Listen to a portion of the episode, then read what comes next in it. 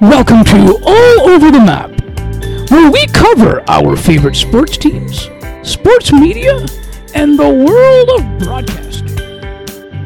With your host, Ali. Welcome to the Monday show of all for All Over the Map. On the day of this recording, it is Monday, June the 19th, 2023. I am your host this afternoon, Ali Moosa. I am so glad to be hosting uh, this show for you. And coming up on the Monday show, Steve Paikin will be hopping in, will be coming on the show from TVO's The Agenda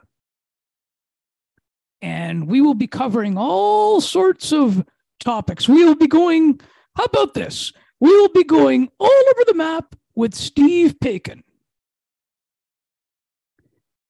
A little bit about what's been happening this week and this weekend for me.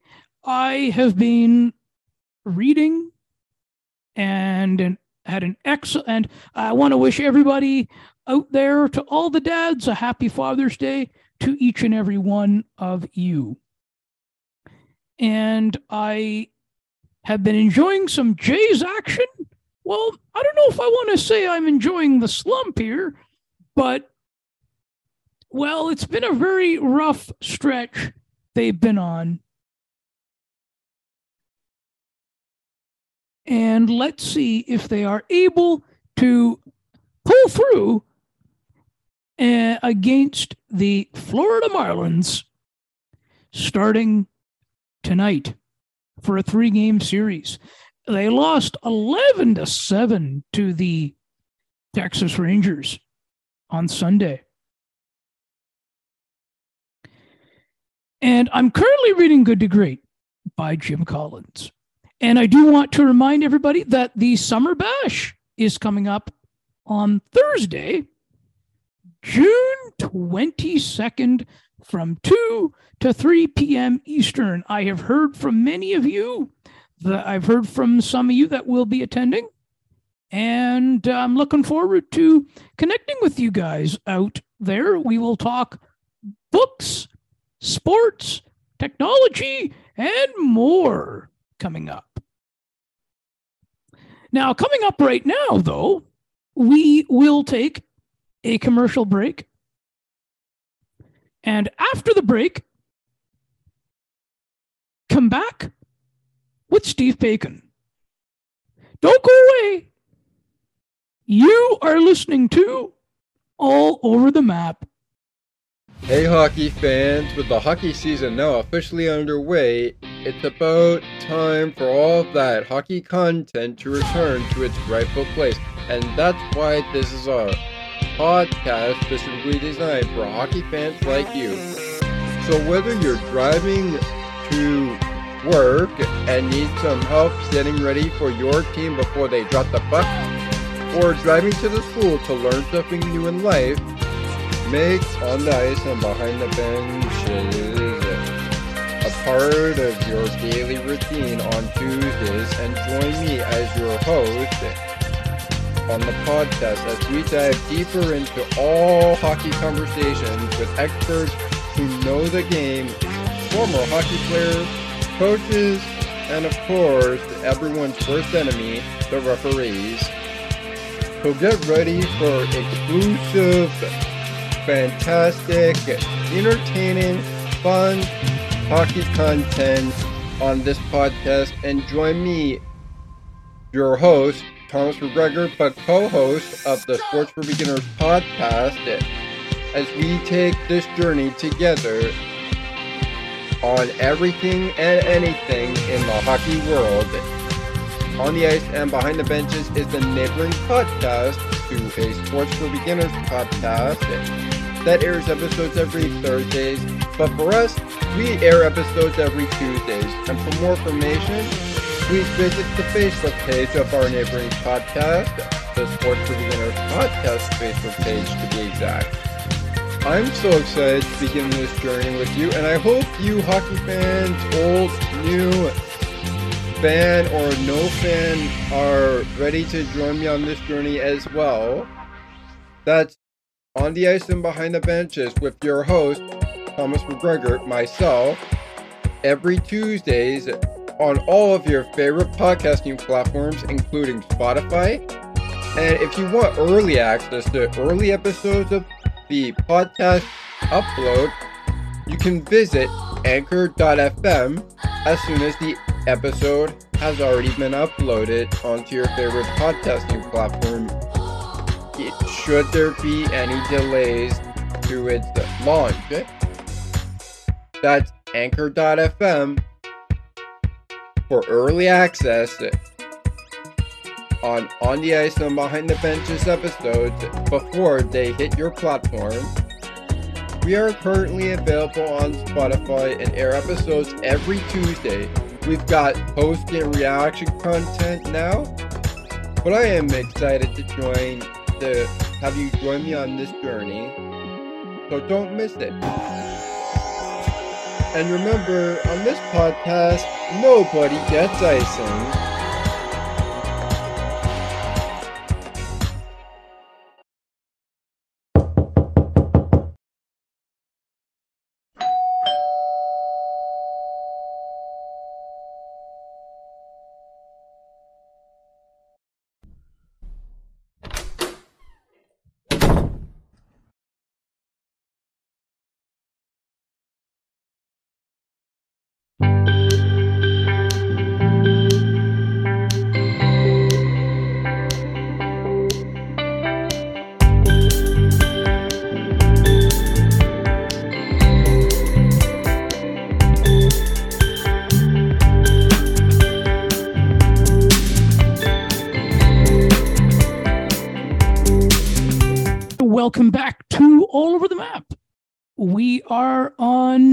Monday, June the 19th, 2023. I am your host, Ali Moosa. Joining me today on the show is Steve Paikin. Steve is the host of The Agenda on TVO. Steve, I'd like to take this opportunity to um, welcome you to All Over the Map. Thank you so much for taking the time today to join me on the show. I really appreciate it. Not at all. Good to meet you. How are you doing? I am absolutely wonderful. Um, wonderful. It's um, it's always you know I always have a lot of fun recording and doing these shows, and it's been it's it's been a fun ride over the last year. Good. What do we want to talk about today? Well, let's start by tell us a little bit about your upbringing, please. I'm from Hamilton, Ontario, born and raised. Moved to Toronto when I was 18 to go to U of T and had, I guess, what could be described as a blessedly normal childhood in Hamilton. Um, mom, dad, one brother, and me, and that was it, and a dog somewhere along the way as well. Awesome, and that that certainly seems. Uh, and uh, tell how about and uh, tell us about as well um, how you um, how you got into um, to broadcasting. Tell us about that path, please that happened completely by accident. I was at uh, my first week as a University of Toronto student. It's 1978. And I don't even think classes had started yet. I think this was orientation week. And it was the last week of August. I went to Hart House, which is this sort of big old Gothic building in downtown Toronto on the U of T campus. And as I walked in the front door, I saw a whole bunch of different tables for a whole bunch of different activities. You know, there's the, the geography club, the debate club, the photography club, the archery club. And I saw another table for something called U of T radio. And Ali, I don't know what happened, but something happened. I just sort of got hit by lightning at that moment. And I went over to the table and I said, uh, You guys have somebody who does play by play for the varsity blues hockey and football teams? And they said, No. And I said, Well, can I do it? And they said, "Yep," and that was it. it was, and that's what got me started. Wow. No, that that is totally, totally um, interesting. So now, at some point along the way, then um, um, I was actually um, um, taking a look there, and uh, at some point along the way, you had gone to um, uh, to uh, the University of uh, Boston. How did that um, how did that come about? I'm afraid I don't have a really good academic explanation for that, other than to say, by the time I finished at U of T, I knew I wanted to be a journalist. And I knew that Boston University had a good journalism program. But more importantly, Boston University was about a five minute walk from Fenway Park. And I have been in love with the Red Sox since 1975. And as a result, I went to BU to learn how to be a better journalist, but more importantly, to go to a lot of Red Sox games. And that's what I did. Wow. Okay. Well, that, that's fair. Um, and now, so now kind of circling back. So you wanted to, so um, when you went to the University of Toronto, you wanted to do uh, the play by play for the varsity blues hockey team. Now, was play by play something that you had a, uh, a pat was sports and play by play something you had a passion for being from the GA like being from the G, GHA? Yeah, um, absolutely. I grew up in a in a household where we really loved sports. Uh, my parents always said that they didn't want to worry about where we were on a Saturday night, what kind of trouble we were getting into, and as a result, uh, we went to a lot of Maple Leaf hockey games. We would drive in as a family of four to Toronto, and we would go to Leaf games. And this, you got to remember, Ali, this is in the days where a ticket for Maple Leaf Gardens um, even the best seats in the house, I think, were about 15 bucks. And we sat in the blues, which were not the best seats, but they were, you know, they're good enough. And they, I think they were about $5 a piece when we started going to games. So, yeah, I had obviously watched a lot of hockey, both live and on television. And Foster Hewitt was somebody who was, you know, a bit of a, um, a broadcasting hero to me. Uh, I certainly well remember, everybody I think well remembers if you were alive at the time, uh, in 1972 with the Summit Series and Foster Hewitt coming out of retirement to call those games. Henderson has scored for Canada as he screamed in the in the last minute of Game Eight in Moscow. So yeah, that was always something I wanted to do, and I've got a chance to do it at U of T and really enjoyed it.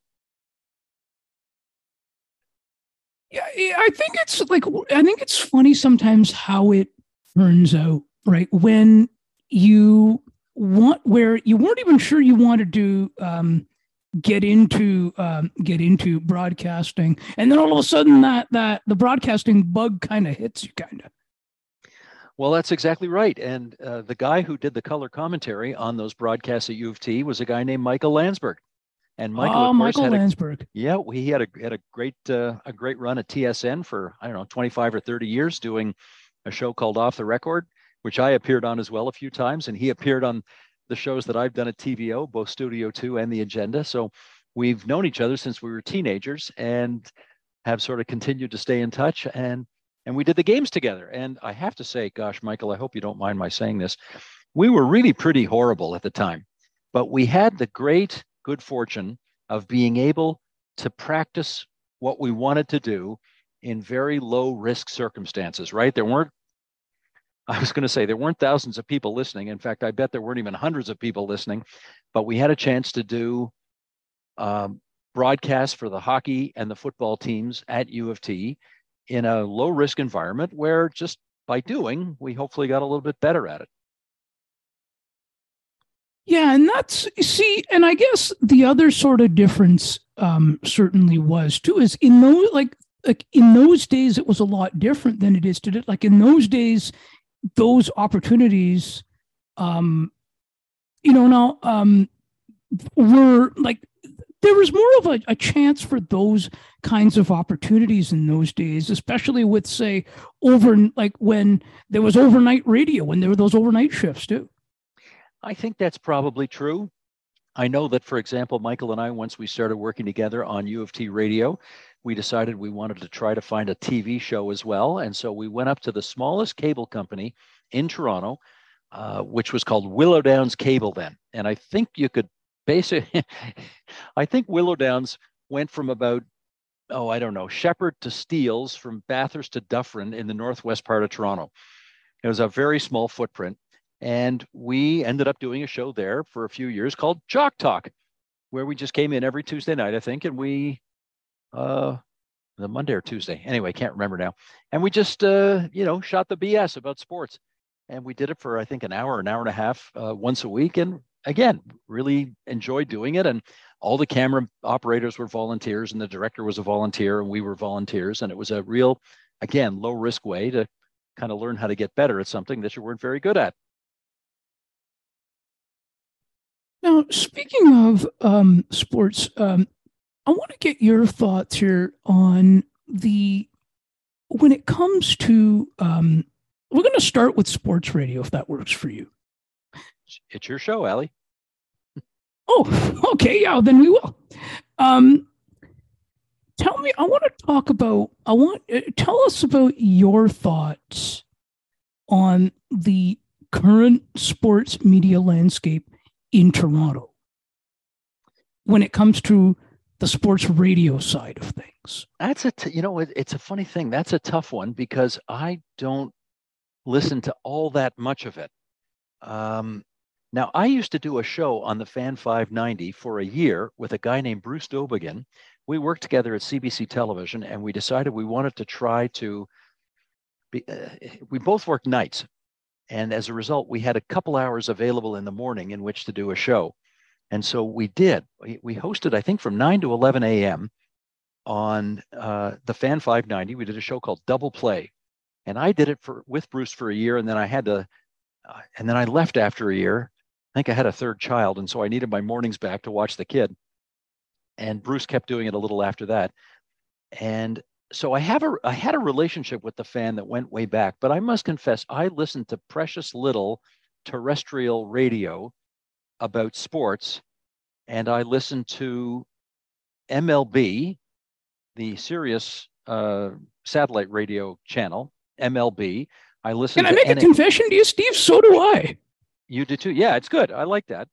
So I listen to MLB to get my baseball fix. I listen to the NHL because I really like Gord Stellick, and I I listen to him on the NHL Sirius satellite radio channel, and I listen to uh, a couple of podcasts out of Boston so I can keep up with my Red Sox. But uh, in terms of Toronto radio, not all that much, I have to confess.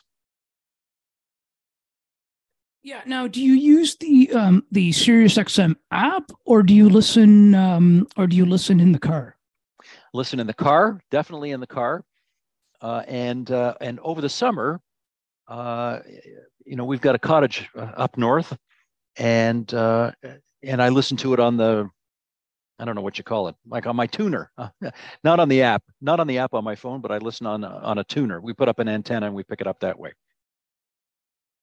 Yeah, see, no, yeah, no, that's a that's a good segue too, because your like um your thoughts on their content as a listener on the Sirius XM content of MLB and NHL already. I personally like what they those guys have to offer. I I, I actually, you know, I, I don't listen, I honestly don't listen to very much um as you call it, terrestrial radio either. Only for the only for the news, maybe for five, ten minutes in the morning.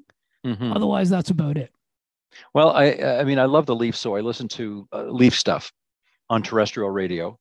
Uh, oh, like and Leafs I do Nation catch, and yeah, yeah, and I catch you know when Joe Bowen calls the games, I like to listen to him uh, when I'm not watching it on TV. Yeah, and um, but you know, uh, like they do a lot of Blue Jays, right? They do a lot of Blue Jays, and and while I like the Blue Jays, my my my favorite baseball team is the Red Sox, so I they have a level of they have a level of depth about the Blue Jays that I'm not necessarily all that interested in. Whereas my day always starts uh, with uh, the Boston Globe and reading about what the Red Sox did the night before. And chances are I watch the game as well. So I'm, and then I read a couple of columns. Uh, that's how the day starts usually for me. Uh, so uh, yeah, I like, and the, the guys, uh, the morning guys on MLB, Steve Phillips, I like him you know, he's obviously got a lot of he and Gord Stellick, they remind me a lot of each other because they're former general managers who really mm-hmm. know the mm-hmm. games well, and and so I feel I'm learning something when I listen to them. Yeah, Ryan Payton as well, friend of this show too. And now, in, in terms of okay, so um um um, do, do you have any now? Speaking of the Leafs, do you have any thoughts about how things went from how that game five went for them against the Panthers. Do I have any thoughts beyond uh, what we've been obsessing on over the last couple of months? Uh, not really, other than, you know, the Leafs won a series against Tampa Bay that they probably didn't deserve to win. Uh, they, uh, excuse me, let me rephrase that. They won a series against Tampa Bay that they probably did not deserve to win. And they lost a series to the Florida Panthers that they probably did deserve to win because I think in the main they probably outplayed the Panthers. But the hockey gods were with the Panthers right up until the last series. And uh, for whatever the reason, you know, for whatever reason, the, the hockey gods continue to dislike the Leafs as they have for whatever it is, 56 straight years now. And and it's interesting if you're Ali, I don't know about you, but if uh, you know, I have I had high hopes for this group, you know, the core four. And I think one of the things that Vegas has taught us is that you can win the Stanley Cup without having a core four. You can have four evenly matched lines where they didn't really have a, an overall number one line, where it was obvious that those guys were much more talented than everybody else on the team. They had four pretty balanced lines, uh, solid defense, big, tough, nasty defense, and great goaltending. And that's I don't know if that's the template to winning the Stanley Cup now. Maybe maybe you can't occupy so much of your salary cap with just uh, four players and hope to fill in the blanks after that. But um, I don't know. It's still still not happening for the Leafs. But you know, I'm one of those idiot Leaf fans who for whom hope springs eternal, and I hope someday it'll happen. Yeah, I mean, I, the the Vegas the Golden Knights. I think yes, they did show us a lot there that they could win. Um, that they could uh, that um and and I mean now the, how about the Kyle Dubas situation? Do you have any perspective on that? Again, nothing particularly unique other than uh, he seems to have overplayed his hand. Uh, I take him at his word. Maybe I shouldn't, but I take him at his word when he had that unburdening press conference where he said, "It's either going to be here or nowhere else. I'm not looking for a job anywhere else." And and oh, and incidentally, I, I want more power and a and a higher salary. And Brendan Shanahan obviously didn't go for that, and lo and behold, the next day he ends up in Pittsburgh. Uh, these things unfold as they do, and uh, I guess I wish him well in Pittsburgh. Although I'll tell you what, Ali, I think he's got a hell of a job waiting for him in Pittsburgh. He's got three guys who take up a lot of salary cap, yep. who are all on the downside of their careers, and uh, you know, I it seems to me that I think that's a harder job than taking over as manager of the Leafs right now. Frankly, I think the Leafs are closer to it than Pittsburgh is, and and and Pittsburgh seems like a really difficult rebuilding job right now. So I don't know. We'll see. But you know what? This is all just talk, and uh, they play the games on the ice, so we got to watch and see how it all works out. Yeah, I was also like expecting the Leafs to go a little bit further this year. Like, I mean, they did make it past the first round, which of course it uh, wasn't enough for most Leaf fans. Yeah, I agree. And the thing is, uh, I know everybody was cheering for Florida because they thought the Leafs would have a better chance of beating the Panthers than they would the Bruins. As it turned out, the Bruins uh, did not have the mojo by the time the playoffs came around, and the Panthers did. So, strangely enough, we should have been cheering for Boston to win that series because I think the Leafs would have had a better shot at beating the Bruins. And they clearly did not have a better shot at beating the Panthers, who took care of them uh, in um, memorable fashion for Florida fans. In fact, I was in Florida for game seven of the Panthers Bruins. We had gone to game six. Boy, that was such a great game. Game six in that series, I'll remind your listeners, was 7 5 for the Panthers, and the lead changed hands numerous times. And it was just a great, exciting game. We went to that game in Sunrise, my, my wife, my daughter, and me. And and then game seven, we went to a show that night, and as we got out, we watched the last five minutes at a bar, and then the overtime after that. And oh gosh, uh, people went into shock when the Panthers went in overtime. I don't think anybody was expecting it to go to Game Seven overtime, and it was uh, well, the revenge of Chucky, right? Tkachuk was amazing. Matthew Tkachuk was amazing, and uh, so was Bobrovsky, their goalie, and there you go. Yeah, and I think as well. I mean, it it um, I I think the uh, it will depend here um whether on how many of the core four or which of the core four they decide to keep. Um, whether it's um Uh, I, I, don't see all four of them staying, but it will be, uh, but it will be an interesting ride. Well, you never know, right? I mean, the guys on the Vegas Golden Knights didn't make the playoffs last year, and they begged management, keep us together for one more year. Let us see what we can do. We think we can do it. And they did. They won the cup. And I suspect the core four are having the same conversations with Brad Treliving right now, which is to say, keep us together with one more year, for one more year, and we really think we can do it. Now, he may he may have his own ideas about that, thinking that these guys have had enough chance to prove what they can do in the playoffs, and they really have not. Um, so, you know, as always, we'll see. And uh, Sheldon Keefe, do you? Th- I mean, there there was a report earlier that there that they were that there were talks to um, uh, ex- to possibly extend him.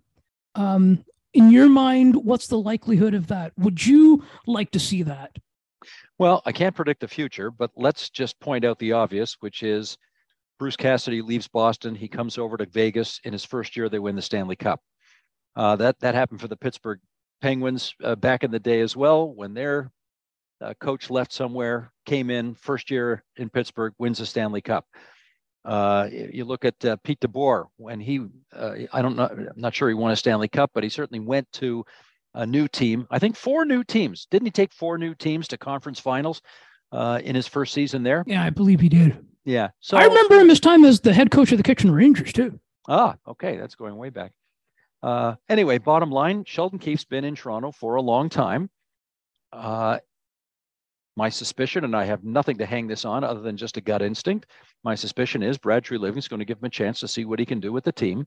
And if the team doesn't get off to a great start, I have little doubt that Treliving will replace Sheldon Keefe uh, rather quickly because we have seen lots of examples of first year coaches coming in, putting a new coat of paint on the existing team, and um, going all the way. So we'll see. Yeah. Now, tell us a little bit about. We're going to switch a little bit here. Tell us a little bit about um, the. Tell us about the agenda and how that got started. Well, the agenda emerged. Uh, gosh, what year are we in now? I think we're finishing the end of year 17 right now.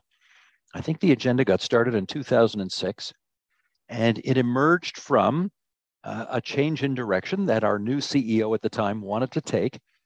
Uh, I used to do a show before this called Studio 2, which, when it started in 1994, was a pretty distinctive uh, current affairs offering. But as the years went by, it sort of became less and less distinctive from other stuff on the air. And the new CEO wanted something more distinctive because we're public television. You know, people people give us uh, three dollars per person per year of their tax dollars. I think they get pretty good value for that for three bucks a year. Uh, but the new CEO, Lisa de Wilde was her name. Uh, she wanted a more distinctive offering. And so Studio 2 got canceled. The agenda was created. And uh, here we are, year 17, getting a pretty good audience. People can watch it on television. They can watch it on their smartphones. They can watch it on their computers. They watch it on, we're on YouTube, we're on Twitter. Uh, so, you know, we're out there and available for people wherever and whenever they want. And of course, downloadable as a podcast as well. So, uh, just the audio version's available too? Right. Okay. So, what what has changed? Up, like, okay, so it started in 2006. Mm-hmm. What has changed today about the structure and the format of the show? It's bounced around a little bit, but basically, we plant our flag on long form journalism and in depth coverage.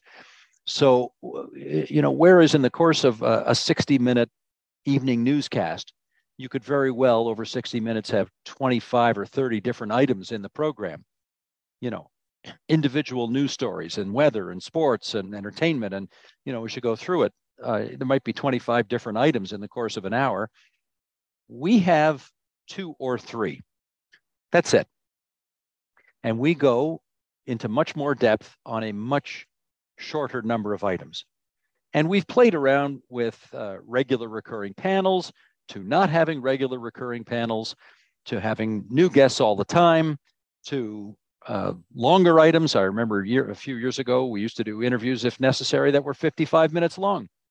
Uh, nowadays, we do fewer of those and we do more, you know, 20, 23 minute interviews, 35, 40 minute panel discussions. So, in essence, what we want you to think when you think in depth coverage, when you think in depth current affairs, we want you to think TVO, we want you to think the agenda. And that's essentially what we've been offering on this show for 17 years. So tell me, tell us in that event now. So, how is it determined now when you're on air during a show? How how is it determined now? Because you said you that you guys do three different. Sometimes you'll do three. A lot of the times you'll do three different topics. What? How is it determined that how much time you're going to spend on each topic? Well, as and a general do you rule, know to wrap up. Yeah, as a general rule, we do one-on-one interviews that are anywhere from 20 to 23, 25 minutes long. And we do panel discussions, which can be three, four, or five guests, sometimes more, but rarely. Uh, that can be anywhere from 30 to 40 minutes long. And that's the general formula. Usually we have, uh, you know, generally speaking, it's one one on one plus one panel discussion, although sometimes it's three one on ones, you know, 18 minutes each or sometimes it's uh, you know one panel discussion for 57 minutes uh, because the topic is so big. Uh, and we have a, a, large number of guests. Uh, but those decisions are made by the executive team here on the agenda the executive producer and the senior producer. Uh, they make the decisions about what stories we will cover after they hear all the pitches from me and the producers in a weekly pitch meeting. We do that every wednesday afternoon and then they essentially decide okay, we think this story is worth X number of minutes. We think that panel discussion is worth X number of minutes. And they decide. So it's a very much a team effort, Ali, going into it. Uh, when the actual interview is happening, uh, obviously, you know, I'm the guy who decides what questions to ask when. I have a producer talking to me in my ear who can make recommendations. But essentially, you know, essentially at that point, I'm driving the bus. Oh yeah, no, that's um, it. It seems like a, a very, very um, well um, structured show. Now, TVO, what like what what is TVO though? Like, is it is it um, for those that may not know? Is it uh, does is it does it is it ad supported? Is it is it like say does it what is it? Well, good question. Because TVO was started by a former minister of education in the 1960s named Bill Davis who went on to become the second longest serving premier of Ontario of all time. And Mr. Davis, when he was education minister, thought that learning ought to be something that happened beyond schools or colleges or universities. And so he created, he was the education minister when TVO was created. And the idea was, you know, education more broadly defined. Now, of course, we have a lot of pedagogical stuff, you know, classroom type stuff on TVO, but we also have programs like the one I host, The Agenda, which tends to be um, education more broadly defined. And uh, we are, we were back then 100% supported by the government of Ontario. Today, about two thirds of our costs are covered by the government of Ontario. Uh, the government has a lot of demands on its purse, and so we understand that. And we try to fundraise for the remaining third to keep us on the air. And through the generosity of individual Ontarians and some corporate underwriting, uh, we managed to keep the lights on here. But that's the gist of it. About two thirds government funded, one third we raise ourselves. And uh, we, we have a much smaller, leaner outfit today than we did during Bill Davis's time. Uh, I don't know how many employees we've got here, but I've probably about a third. We're probably as third a third the size we were back in the beginning. We've really we we are doing we hope, fewer things better as opposed to more things not as well, because when your budgets get tight, you've really got to focus and specialize in what you think you do best. Yeah. And that's what it, I mean, that, that's kind of the landscape today in media in general, if we, if we look at it like, and I mean, this is probably an extreme example, but, and we can, we, when we will talk about it, like, on the, of course, the uh, the Bell Media layoffs. Uh, well, yeah, I mean they're they're very different. Uh, they're in a very different universe than we are. They are obvious. They have the profit motive. Obviously, they have got to make money for their shareholders. Uh, they have got to deliver eyeballs to advertisers. We're not in that game, Ali. We're in the game of of treating our viewers as citizens, uh, not as potential customers for the products we advertise because we don't have any advertising. Uh, so we we feel we have a different mandate. We have a different culture inside the building, and I think that makes us distinct on the broadcast landscape. Uh, not to mention the fact that we have a whole uh, set of offerings online as well. TVO.org is our website, and we have you know, different shows there, different columnists there. I I not only host a TV show, uh, but I also write a weekly column for TVO.org. Uh, John Michael McGrath and I do a weekly Queens Park podcast called the onpoli podcast, where the focus is very much on provincial affairs. Uh, John Michael and I also do a weekly newsletter, which people can subscribe to, tvo.org slash newsletters. So we got all these different offerings, both on television, online, uh, however you want to, however you want to enjoy our stuff. That's where we want to be. See, which is good, right? And yeah, and that's yeah, and, and I think that's you're right, and that is the biggest difference between, say, the way they do things and the way that you guys do things. Yeah, I have no obviously I have no problem with private television and private radio and and what they want to do. Uh, they have their mandate. Uh, most of them do it, you know, well enough to keep an audience and to stay in business. Uh, but that's not our mandate. We're different. Uh, we are uh, because of the public support we get, we have to be different. We have to we have to justify and be worthy of the three dollars per person per day, uh, excuse me, per year, three dollars per person per year. We have to be able to justify that, and I think we do. We have the best children's programming uh, of any channel in Ontario. Uh, I think we do a you know great documentaries and great current affairs offerings. So I think people easily get their three dollars a year worth. Of course, you'd expect me to say that, but I, act, I, I happen to actually believe it. One of the reasons I, I came to TVO from CBC 30 years ago is that I really liked what they were doing. And when they offered me a position, I said, you know what? I, I subscribe to that channel. I actually give them money. I was a, I was a, uh, a donor, and I thought, yeah, I'd like, I'd like to be a part of that, and that's why I came over. Okay, I know. And tell us about your time at CBC a little bit. Oh, that's so far back. Gosh, what did I do there? I spent seven years at CBC uh, from 1985 to 1992, and I did almost everything. I anchored on the local news. I anchored on what we then called News World, now CBC News Network. I anchored on the National, which was the, you know, the obviously still is the main uh, national newscast at 10 o'clock. Uh, I did sports. I did entertainment. I did reporting. I did uh, current affairs, like longer mini documentaries. I did radio because I'd fill in on radio from time to time, uh, early morning radio.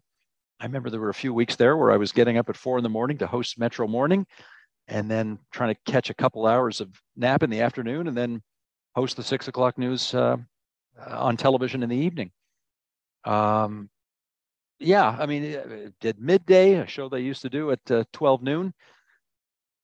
Did national news reporting. Uh, I really enjoyed my time at CBC. You know, I spent seven years there doing absolutely everything. And as a result, I got a very good and broad grounding in all sorts of different uh, issues, journalistic practices, and so on. And I think it set me up very nicely to come to TVO and do what I'm doing now.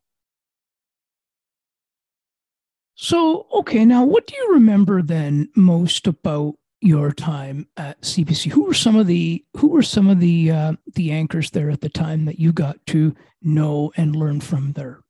Well, first and foremost, when I worked at National News, it was Knowlton Nash, and he was the guy who uh, had been uh, a Washington bureau reporter and who left Washington to um, become the anchor of the National. And I do remember my dad was a huge fan of his.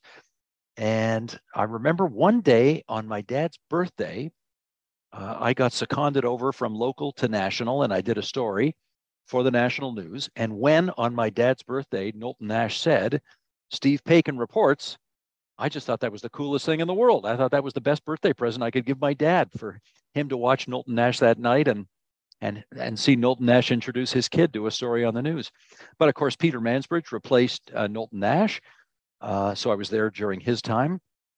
Um, oh my gosh, if I go back to local news, uh, when I first got uh, to uh, CBLT, as we then called it, Channel 5, Cable 6, uh, Fraser Kelly and Hilary Brown were anchoring the news. Uh, those are two names that will mean something to people who've been around for a while. Uh, I learned a great deal from the two of them. They had, in two different ways, Fraser knew politics and Ontario and Canada really well. And Hilary had been a foreign affairs correspondent all over the world. And in fact, did it again after she left CBC. And so I learned a great deal about foreign affairs from her. So that was terrific. And uh, I guess uh, Paul Hunter, who's still on the National reporting uh, all over the place, he uh, he and I co-hosted the uh, six o'clock news on CBC for a while. And um, and actually, as we sit here talking today, Ali, it is the 74th birthday of the executive producer at CBC who hired me in the first place a guy named Howard Bernstein, who I owe a great deal to because he took a shot on a kid who was, I think, 25 years old at the time and had three years of City Hall reporting in radio in Toronto under his belt. Um, and not much talent, but a lot of drive and determination to be better. And happy birthday, Howard! But he's a guy who gave me my first big break in TV, and I'll uh, I will always be indebted to him for that. That's awesome. Yeah, no, and it's it's always good to kind of, you know, have some people that you look up to or that you work with and you learn from and um and uh, all that um it, it, really becomes an interesting cycle. And uh I think I think you and I will need to do a part 2 someday. There's a lot we can talk about.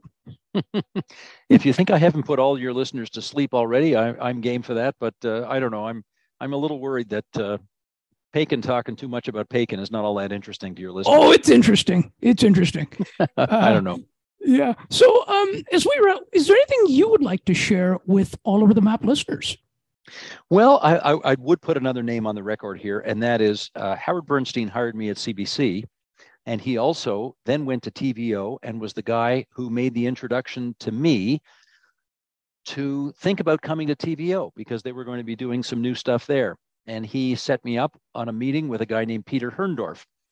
And I want people to, to remember how important Peter was uh, to the development of my career because he ultimately hired me and made me the host of Studio 2 and uh, and unfortunately just died this past year and we're going to have a memorial service to remember him in just a few days so he's a guy who's on my mind a lot these days and Peter's the guy who said to me, you know, Steve, you should come over to TVO. You're hosting the six o'clock news on CBC, which is the job you always wanted. I get that. But you should come to TVO because number one, you'll get to do stuff at TVO that you wouldn't get to do at CBC if you stayed there.